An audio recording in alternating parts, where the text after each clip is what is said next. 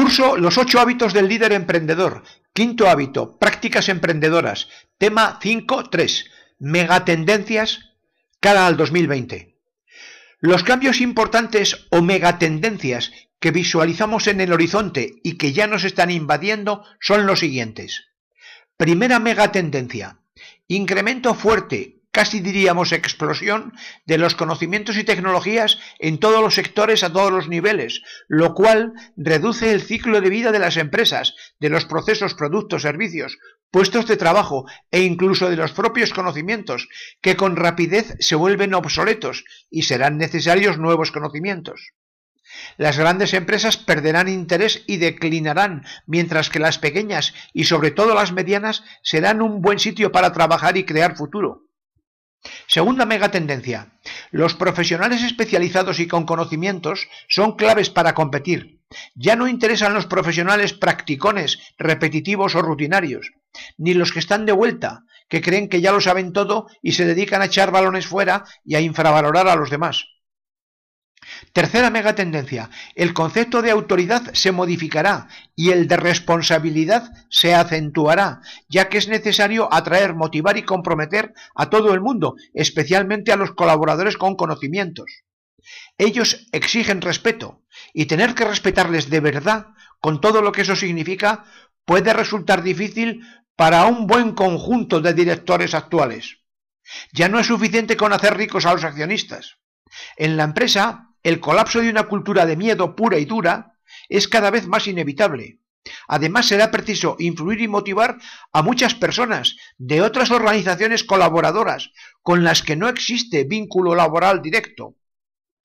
Cuarta megatendencia. La fidelidad hacia el departamento se tendrá que volcar hacia la fidelidad al equipo.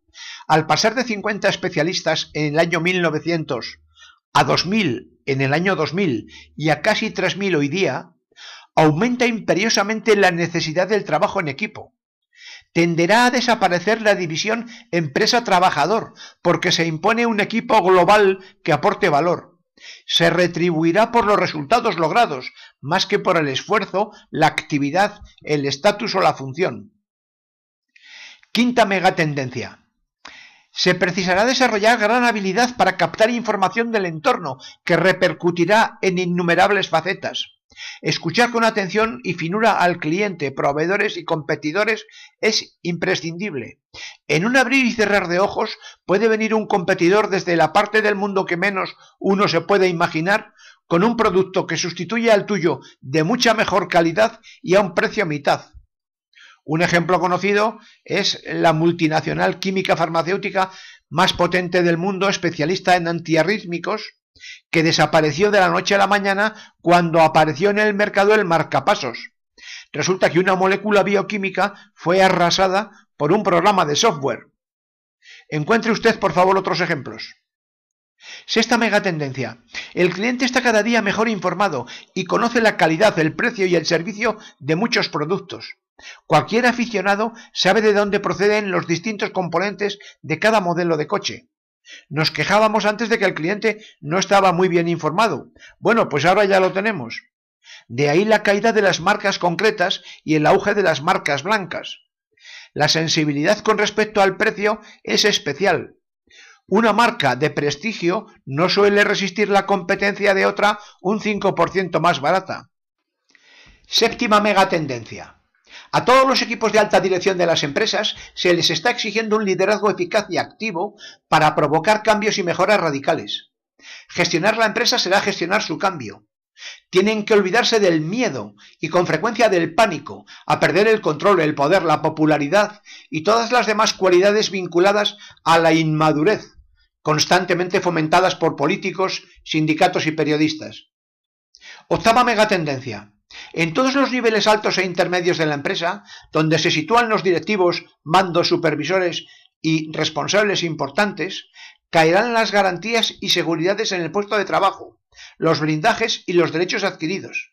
También caerán todos los argumentos del tipo a mí no me pagan por pensar porque soy un subordinado y demás consignas ideológicas destructivas.